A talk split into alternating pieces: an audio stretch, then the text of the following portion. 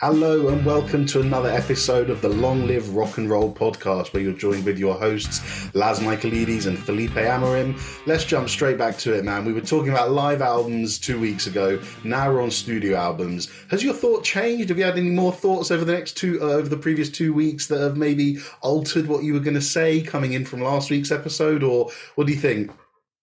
Uh, hello, everyone. Uh, well, thing is, we we were talking about live albums, right? So that, and I was talking about the the, the imperfection of, of performances in, in you know in front of an audience and how you react to an audience. So I think I started uh, analyzing what a studio album is from the point of view of a live performance and what's the difference, right?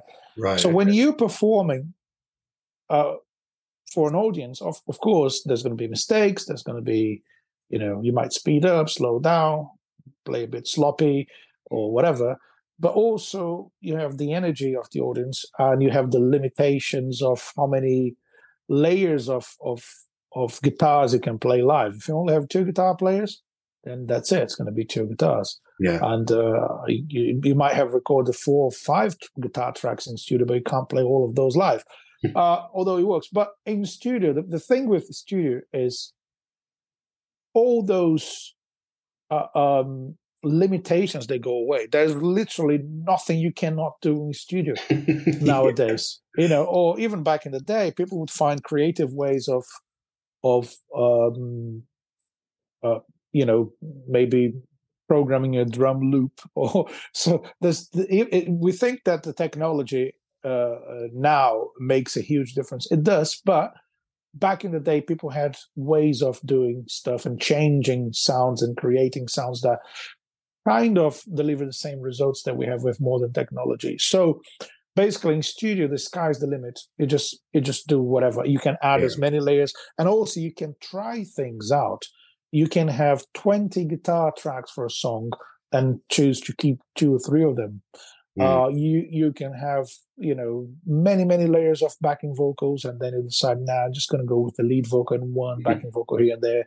So uh, studio allows you to experiment a lot more. You, have got and, you've got a trial and error thing in the studio, haven't you? Because yes, as long as as long as sort of you you're within your, your allotted time and your budget, you can like you said, the sky's the limit, and we can say, well, let's put six more guitars here, three more vocals. Actually, you know those vocals aren't good. Get rid of them. And you can experiment. It's trial and error. Yeah, it is. The I think the biggest pressure in studio is it's it's time, time yeah. and money. So yeah. recording an album is expensive, you know, regardless of what level the band is at. So if you're a new band recording the first album, you're using your savings, you know, mm. if you're an independent artist. So that's like it's really tough. Uh, but even if you are with a big label, they have a budget, you know. Yeah. And um, I think I think was it Metallica that spent like a million dollars just to get the drum sounds right. It's like, you know, well, I hope it wasn't the Saint Anger album. yeah, they definitely didn't get them all right. Uh, but I think was uh, and Justice for All. I don't know. There's an album oh, they spent like tons of money wow. to just get the drum sounds like you know trying different microphones in different locations different studios and sound engineers. And you know some people do that. So yeah but there's there's a budget there's a time limit. And sometimes you know the artist might start playing a song in studio record the tracks and think well it's not what i wanted and doesn't quite work but i need to finish the album. So i think there's a pressure to record an album that you don't have when you're performing live that's a that, good point yeah. you know, because uh, you know, uh, because if you record a live album, uh, you assume that you might be in the middle of a tour, and fine, you know, you're in the middle of a tour, so you've played, you know, as you said uh, last time, you've played this, that same song 50 times already yeah. you know in, in, two months. So you know the song inside out.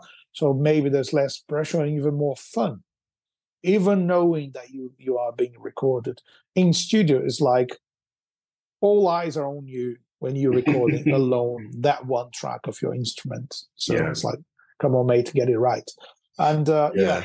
There, so there is, think, yeah, there is some um, allowance for some fun in the studio, especially. I mean, I can imagine guitarists who are recording dual lead guitars with melodies and harmonizing it. I imagine that can be quite fun building layers, but ultimately, you're right. There is a pressure and there is a time uh, constraint.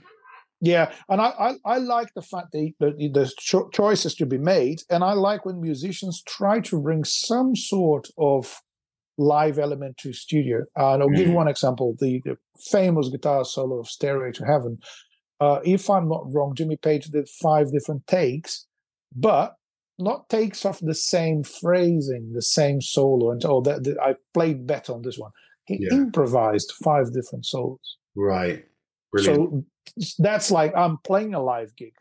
Yeah. So I mean, exactly. and then okay, this one, this one is slightly better. I'm going to use this one instead of the other one. But there's an element of like uh, of of uncertainty that I that I like. So how's this solo going to end? I don't know. I'm just playing. So yeah. I think the most rock and roll thing you can do in studio is to treat it as a gig and improvise even in studio. I was reading an interview with uh, Roger Glover from Deep Purple, who is an amazing producer, and he didn't want to mention the name of the band to not embarrass them. So, uh, but he said he was producing a young band, and they. Um, and at a certain point, he said, "Why don't you just improvise a little bit more?" And the guy turned to him, "Oh, I always improvise this way." so no, he's improvising. Yeah. I always so, improvise this way. so you have these old school rock bands that they just know how to improvise, and they do that all the time. So they do that in studio. The fact that like a drummer can go in studio not knowing the drum fills he's going to play. He knows where yeah. they're going to be, but not exactly. Or the guitar player knows that he needs to play a solo. He might have written a couple of notes for that solo or, or, or one or two phrases, and then he's going to improvise for the rest of it. Yeah. So I I believe um, it's um, I believe it's it's valid to treat the studio as a some sort of live experience with the you know, allowing yourself as a musician to do something totally out of the blue because you thought, you know, that's what I'm feeling today and that's do what I'm going to do. Do you think, as as both of us have been in many uh, studio scenarios and live scenarios, it's quite funny, sort of taking a step back and looking at it from an outside perspective now. Does it seem like the, the the live shows and the tours that's the part of the musician's job that's fun and that you get to do and you get to enjoy yourself. And is the studio actually oh this is where the work begins. Because of the because of the perfection that you have to achieve in the studio. And i'm not saying that someone who isn't a quality musician doesn't enjoy the studio but there is a as we said in the last episode there is a freedom with liveness where you can yeah. just be yourself be part of the band, put your personality into a performance for the audience. Whereas with the studio, your personality has to go into the playing. Well, exactly. Uh, just there's one thing as well. Um, to say it straight, when you fuck up live, your bandmates might even laugh at it. you fuck up in studio, everyone gives you the evil eyes. Yeah. It's like, come on, mate, we're losing time. And right. Yeah. Get back 24 bars back again. Get going. Come on. exactly. Yeah, that's that, you know.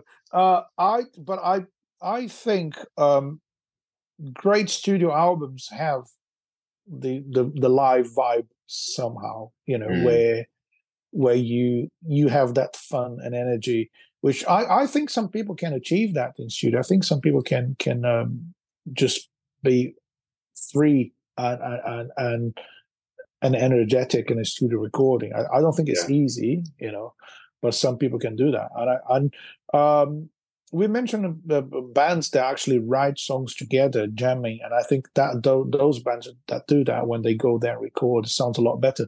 I want to mention one studio album that I know you're a big fan of, um, "13" by Black Sabbath. Oh yes. When, when when they got together again, we should do an episode about the album. Oh, we will. when they got when they got together again, there's a there's a, a, couple of interesting things about it. One is they didn't have Bill Ward on drums. Yeah. So they recorded what's his name, the guy from Rage Against the Machine. Uh, and, uh Brad Wilks. Brad Wilk. Yeah. yeah. Brad Wilk. So he, I, am the drummer who never remembers drummers' names. Uh, I'm terrible. So, um, so he he was he wasn't a member of the band, uh, and I bet he never played or jammed with those guys. Okay. I imagine the pressure in that guy's mind. Like I'm Yeah. going to studio with one of the most iconic rock bands of all time to record something new. Not, it's not like I'm, you know, playing a gig with them.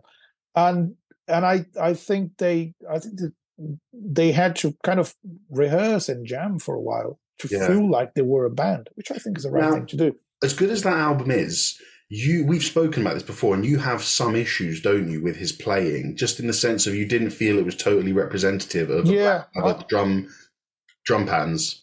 Yeah, yeah, again, to be fair to the guy, what a um you know, what a what a task. It's really hard, isn't it? But Yeah. I I think like no one swings in heavy music like Bill Ward.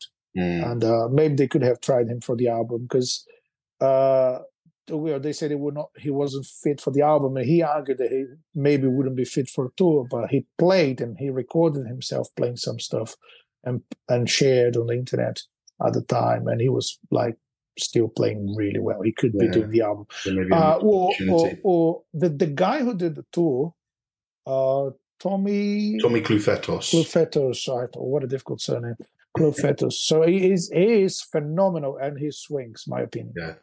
Uh, why wasn't he in the album? Maybe because they wanted a big name, uh, you know.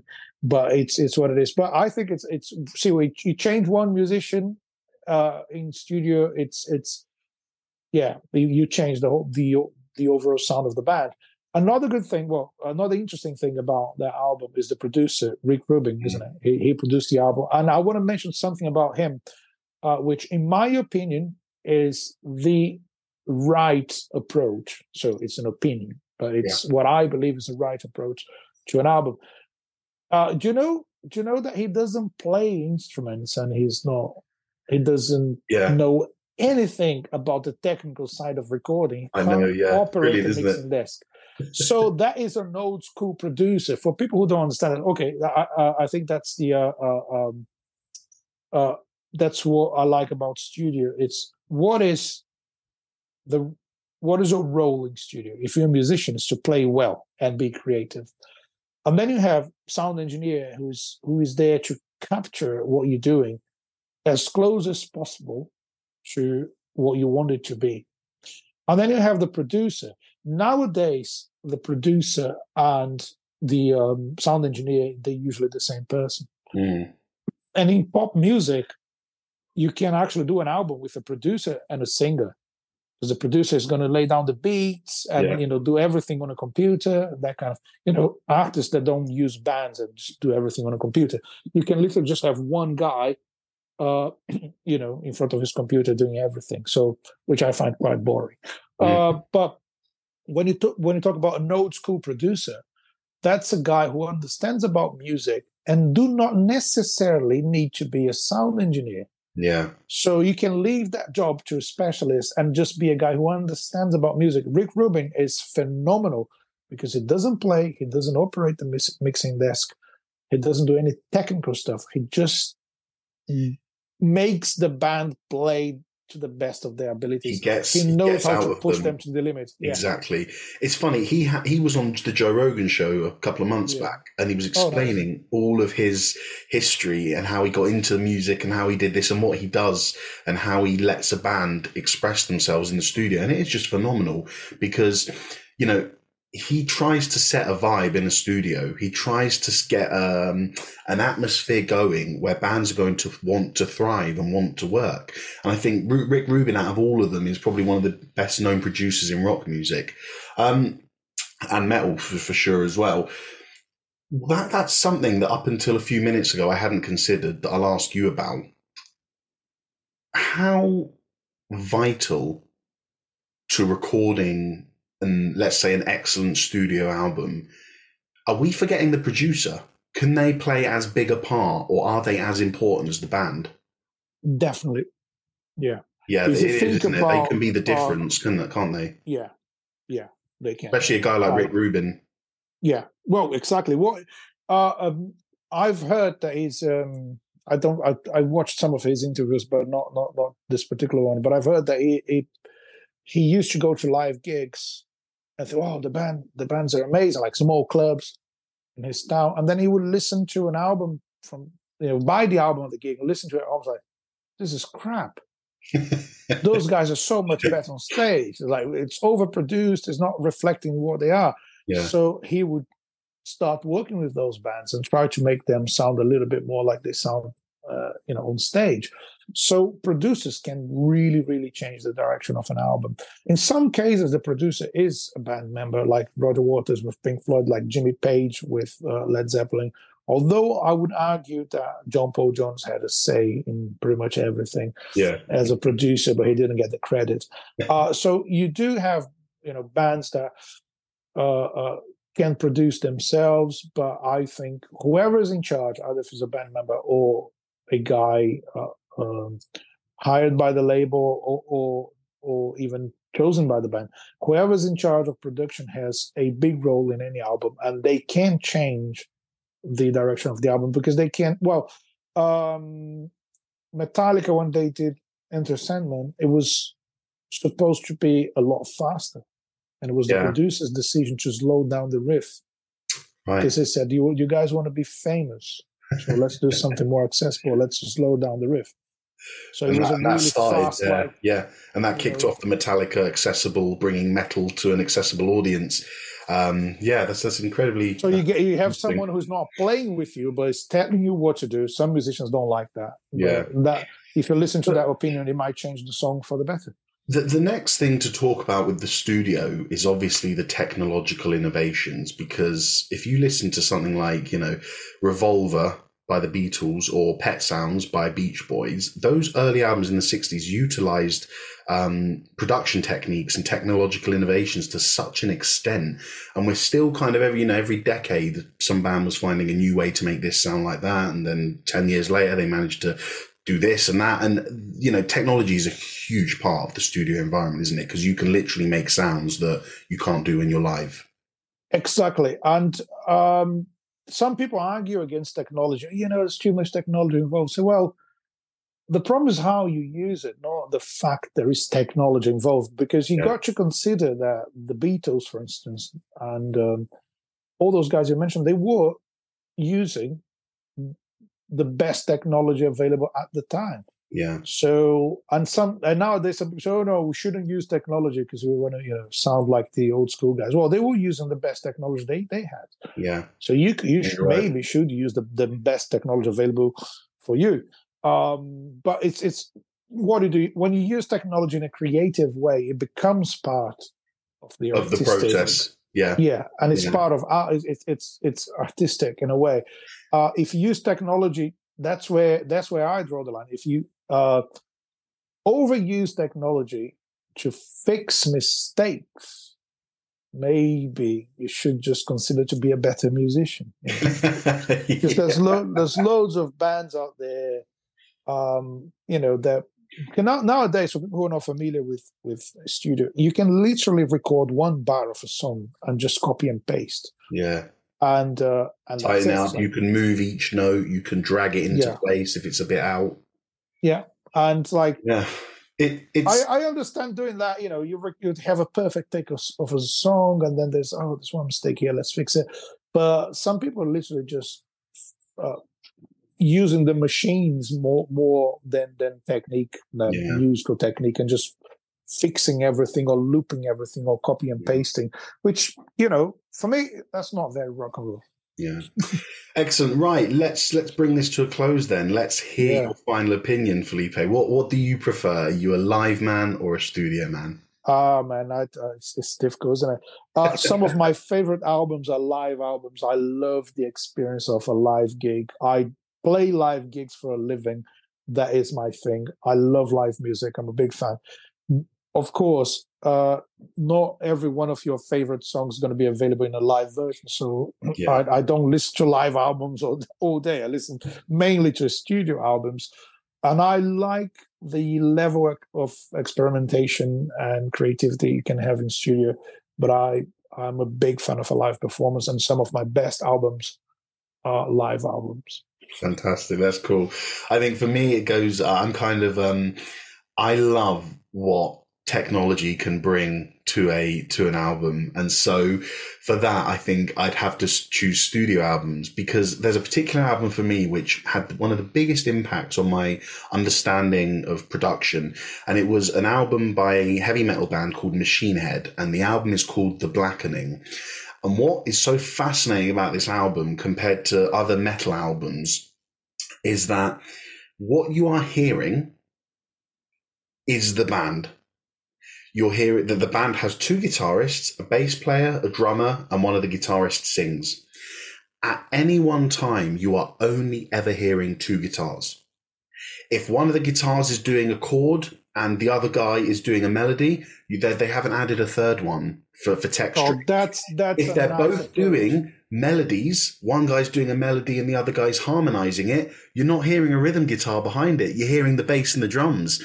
And for me, that album epitomizes where you can marry a live sound and a produced studio album because they've got the technology to make each instrument sound phenomenal. They've got the technology to put a kick into place if it's a bit out. They've got the technology to make his voice sound powerful and reverby. But at the same time, you are as good as hearing a live band. So I love that we can, that despite this discussion we've had on the last episode and this one, I'm actually, I'm playing the easy card, um, not committing to an answer and saying that actually I love it when you do both of them together. But as you said, there are fantastic live albums, you know, the band, The Last Waltz. I mean, I'm surprised that Live and Dangerous by Thin Lizzy didn't get onto that list because that's oh, a phenomenal yeah. live album. Um, so many. I mean, Metallica, they've had a few great ones. The S and M, the ones with the orchestras. That's phenomenal. Yeah, oh, that's Again, a different that's dynamic. Yeah. Um, yes, exactly. It, yeah, it, it does change the whole sound of the band, doesn't it? Yeah, fantastic yeah. stuff. Anyway, thank you guys for joining us for the second of this two-part discussion topic episode. Um, you know, we do them every now and then. I say we do them when we get a bit, when we do, when we sort of like a few albums and bands. Felipe says we do them when we're hungover and have nothing to talk about. You, uh, you make up your decision on that, but uh, rest assured, we will be back in two weeks with a new album episode for you. Um, you'll have to tune in to find out what that is. So, thank you again for joining us.